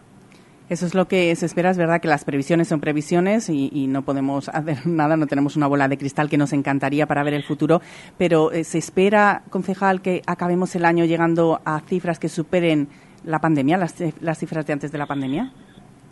Bueno, ojalá que sí, ojalá que sí. Es cierto que la tendencia es positiva, es cierto que Salamanca sigue siendo referente en turismo de interior y para ello trabajaremos, pues como digo, aumentando los espacios turísticos y patrimoniales y también pues generando nuevos atractivos en la ciudad. Estamos trabajando en nuevas propuestas eh, dentro de barrios a lo mejor menos conocidos, pero con un potente atractivo también, San Cristóbal Las Claras, Barrio Bretón, eh, la zona de las Úrsulas y el barrio del oeste, para que todo aquel que nos visite tenga la sensación de que, bueno, Salamanca no se ve solo en un día, ¿no? sino que aquí eh, hay que pernoctar, hay que también, por lo tanto, consumir en establecimientos y, por lo tanto, queremos eh, no solo mejorar el número de viajeros que lo estamos haciendo, sino también de pernoctaciones tanto nacional como extranjero. Hablaba de nuevos proyectos, de actividades que se están poniendo en marcha, que ya se han puesto en marcha y que se ha demostrado que son un verdadero éxito y que se van repitiendo. ¿Tienen nuevas ideas en la cabeza del concejal eh, para poner en marcha los próximos meses antes de que termine el año? Bueno, seguir fomentando sobre todo los, los sectores estratégicos de, la ciudad. Ahora es muy potente, por ejemplo, el turismo de, cruceros, todo lo que viene de la zona del, eh, de Portugal y el turismo del Duero también. Es muy importante, por supuesto, el español, ¿no? donde queremos seguir creciendo, eh, recibiendo cada vez más estudiantes de español. Eh, también, por supuesto, por los programas que tenemos en activo dentro del ayuntamiento, donde queremos potenciar aquellas actividades que sí funcionan y las que funcionan menos, lo que tienen menos atractivo, pues sustituirlas por otras, ¿no? Pues sobre todo plazas y patios, que son actividades culturales, y el programa Salamanca Dorada, Azul y Verde. Y como decía, pues eh, también dará a conocer a todo el que nos visite eh, los enormes atractivos de los barrios de las Úrsulas y Barrio del Oeste, con la Galería Urbana también, la zona del Bretón y San Cristóbal Las Claras, eh, para ofrecer también toda la zona del río, evidentemente, donde eh, pues mostrar la Salamanca más verde y eh, bueno pues cada vez crecer y aumentar el número de espacios turísticos y patrimoniales. También por supuesto eh, tenemos en proyecto en Jerónimos en la catedral bueno pues aumentar los espacios que dentro de nuestra querida catedral se puedan visitar. También en Scalachelli y en la Clerecía hacemos lo propio. Y bueno pues el objetivo sobre todo cada vez tener más oferta tanto patrimonial como turística se va a seguir potenciando el turismo de congresos. Estamos a las puertas de un arranque de curso escolar, un arranque de temporada. Eh, ¿Recuperará fuerzas este tipo de turismo? ¿Se va a seguir potenciando? Sí, es, muy importante, es otra de las, de las patas, no lo he mencionado antes, pero evidentemente es importantísimo. ¿no? Nosotros formamos parte de Convención Buró a nivel de Castilla y León y de España. Eh, recibiremos en los próximos meses eh, importantes operadores que a nivel nacional e internacional eh, tratan de atraer este turismo de congresos y también de reuniones a nivel eh, laboral de grandes empresas y, por supuesto con la gestión directa del Palacio de Congresos que lo tenemos ya pues sumamos también un nuevo atractivo junto al resto de bueno de salas y de espacios que podemos ofrecer para este tipo de, congresos y, para ello pues bueno también es muy importante mejorar las comunicaciones de la ciudad. Creemos que tenemos una ubicación estratégica no solo en el corredor atlántico en la ruta de la plata sino sobre todo por la cercanía con Madrid por la comodidad y la seguridad y el eh, bueno el atractivo que genera Salamanca pues somos un polo de atracción eh, muy importante para los congresos también Eso es hablar del futuro. Nos quedamos con ese mm, dato que recibíamos 69.208 viajeros en el mes de julio, que seguro, concejal, que muchos de esos viajeros, o prácticamente todos, se quedan con un punto algo preferido, ¿no? Una ubicación preferida en la ciudad de Salamanca. Vamos a poner eh, entre la espada y la pared al concejal que, con qué punto, con qué ubicación se quedaría usted en la ciudad de Salamanca. Bueno, a mí me gusta mucho la calle Compañía. Creo que es eh, una de las calles más bonitas de Salamanca y eso que eh, tenemos calles muy bonitas. Pero bueno, quien nos visita destaca sobre todo y nos sentimos muy orgullosos de ello, destacan la limpieza y la seguridad en la ciudad y también, por supuesto, la comodidad. El hecho de que se pueda recorrer a pie, pues es un punto muy positivo para la ciudad. Bueno, Salamanca brilla por sí sola, Salamanca la hacemos brillar entre todos, la Administración, los propios eh, ciudadanos. Prueba de ello son los datos que hemos recibido hoy, 69.208 viajeros, datos muy buenos que nos ha facilitado el Instituto Nacional de Estadística, el INE, y que hoy queríamos poner en valor y hacerlo además con el concejal de Turismo del Ayuntamiento de Salamanca, Ángel Fernández Silva, al que agradecemos enormemente que haya estado con nosotros y que nos haya dedicado estos minutos. Gracias, concejal. Un placer, gracias a vosotros. Hoy por hoy, Salamanca. Clínica Dental Urbina, la clínica dental más recomendada de Salamanca. Mejoramos tu presupuesto en implantología gracias a nuestro gran número de éxitos. Primera visita y presupuesto gratis. Financiación sin intereses. Enchúfate al sol y ahorra y en un mes estarás generando tu propia electricidad. Gestionamos las ayudas para que pagues menos por tu instalación. Financiación a tu medida. Recuerda, enchúfate al sol y ahorra. Visítanos y solicita tu estudio personalizado. salamanca.enchufesolar.com 722-422-713 o en nuestras instalaciones en calle Guatemala 115, Polígono de Villares. Para el calor o para el frío, legumbres espino. Garbanzos, lentejas y alubias de la tierra de Salamanca, sin intermediarios. Somos agricultores de Salamanca con el sello Tierra de Sabor. Te las llevamos a casa en legumbresespino.com. Anda, ¿ya te vas de vacaciones? Sí, en un rato nos vamos, pero antes nos vamos todos a donar sangre. ¿A donar sangre? ¿Ahora en verano? Sí, siempre es necesaria, pero ahora en verano más. Yo soy donante desde hace muchos años y mi marido desde el año pasado. Y ahora va a donar por primera vez mi hijo, que ha cumplido el mes pasado 18 años. ¿Y qué hace falta para donar sangre? Tener 18 años, estar bien de salud y llevar el DNI. Bueno, y tener 15 minutos libres. Pues si no os importa, me voy con vosotros. Ahora en verano, tu sangre también es necesaria. Antes de irte de vacaciones, dona sangre. Donantes de sangre de Salamanca. Sofás, sofás, sofás. Super campaña del sofá en Expo Mueble más Mueble. Cheslong 399 euros. 3 más 2, 499 euros. Transporte gratuito en 24 horas. Expo Mueble más Mueble. En carretera Valladolid, frente Brico Aguilar. Hoy por hoy Salamanca. Seila Sánchez Prieto.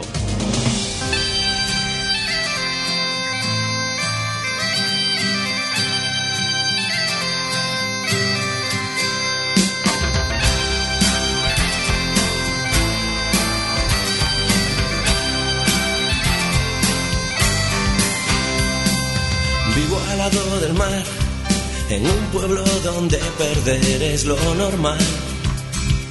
Los que pudieron escapar juraron no volver jamás. Hoy empezó a llover y todo va a seguir igual, igual de mal. Igual de bien y para qué. No tengo prisa y no nací para perder mi tren. El Rías Altas llevará los sueños y la realidad. Será otro día más, simplemente un día más. La fábrica cerró, las máquinas pararon, se secó el sudor. La cabeza bien alta cuando se tiene el valor para andar por la vida como el mejor perdedor que importa. no? A ver, Ramón, porque estamos recibiendo un WhatsApp en nuestro número de teléfono, ya saben, 627 90 95 20, preguntando un oyente qué estamos escuchando en estos momentos, así que no vamos a dejarle con las ganas. Pues es un grupo gallego que se llamaban Los Limones, perdón, Los Limones y esta canción se llamaba Ferrol y estaba dedicada a su tierra.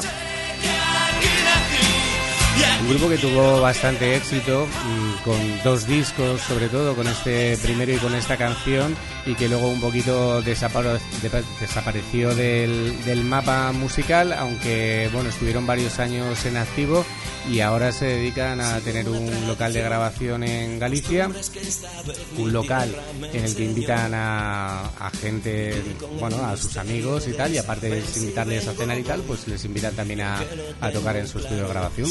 Los Limones. Los limones, duda resuelta, así que no se van a quedar con las ganas nuestros oyentes. Con los limones nos despedimos en este jueves 24 de agosto y ya mañana será viernes. Ramón, que pases buena tarde. Buena tarde a todos. David, buena tarde. Hasta Disfruta. mañana. Y todos ustedes también disfruten de la tarde a pesar del calor que ya saben que se está terminando esta ola, así que ya todo van a ser temperaturas un poquito más ligeras que poco a poco irán bajando y que luego las echaremos de menos. Así que disfruten la tarde como puedan, pero sobre todo disfruten. Mañana les esperamos a la misma hora, todos los días, a las 12 y 20 de la mañana. Hasta entonces, ya saben, escuchen, escuchen la serie.